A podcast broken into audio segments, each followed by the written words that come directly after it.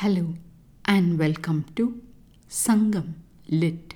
This is Nandini Karki, and in this episode, we encounter rare elements of inner life involving a king, as portrayed in Sangam literary work Puranaanooru 143, penned about the Velir king Vaiyaavi by the prolific poet Kabilar set in the category of perundinai or inappropriate love, the verse narrates the sadness of a forsaken person. மலைவான் கொள்க என உயர்பலி தூயி மாறியான்று மழை மேக்கு உயர்க என கடவுள் பேணிய குறவர் மாக்கல் பெயல் கண்மாறிய உவகையர் சாரல் புனத்தினை அயிலும் நாட சினப்போர் கைவள் ஈகை கடுமான் வேக யார்கொல் அழியல்தானே நெருணல் சுரன் உழந்து வருந்திய ஒக்கல் பசித்தென குணில்பாய் முரசின் இறங்குமருவி நலியிருஞ்சிலம்பின் சீரூர் ஆங்கன் வாயில் தோன்றி வாழ்த்தி நின்று நின்னும் நின் மலையும் பாட இன்னாது இகுத்த கண்ணீர் நிறுத்தல் செல்லால் முலையகம் நனைப்ப விம்மி குழல் இணைவது போல் அழுதனல் பெரிதே. In our Puranaanooru explorations, we have most commonly encountered only praises of king's bravery or charity, but here's a unique scenario brought to light by Kabilar. The poet's words can be translated as follows saying, Let the mountains be embraced by the skies, they render rich offerings. And when rains pour ceaselessly, they say, Let the rain clouds soar above. Those mountain dwellers who worship God are then filled with joy when the rains stop, and they relish millet crops blooming in the slopes of your country, O Lord. O Bekan, the possessor of speedy horses, renowned for your rage in battles and your generosity in charity.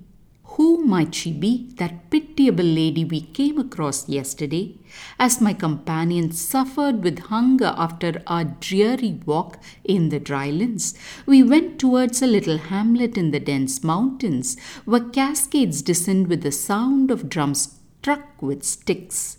There at the gates, when I saluted and celebrated you and your mountains, she was unable to rein in her tears, which poured down and drenched her bosom as she whimpered and cried a great deal akin to the melancholic sound of a flute.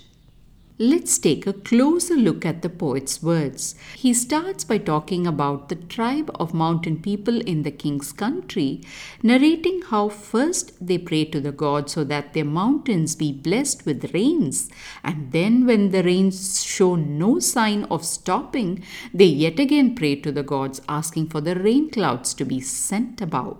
Seeing this happen, they then rejoice and celebrate by savoring the rich produce of millets that bloom in the slopes of this king's domain, the poet details. As is custom, the poet then adds words of praise about the king's bravery in the battlefield and charity back home.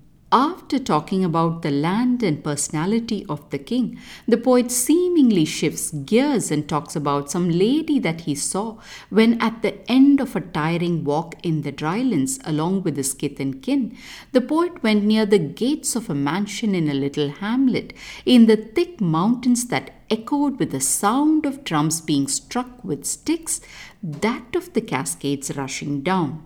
Here, when he started singing the praises of this king at that moment, the lady who appeared at those gates burst into tears that poured down ceaselessly as she cried like a sorrowful lute. The poet concludes Who could this lady be? Why is she crying on hearing the king's name? What could be the reason? This is being specifically narrated to the king.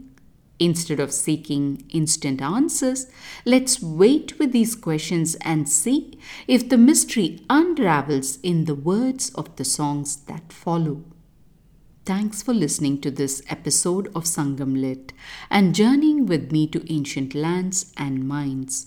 Please visit nandinikarki.com to share your thoughts and do spread the word about Sangam Lit. Until next time, Nandri Vanakkam.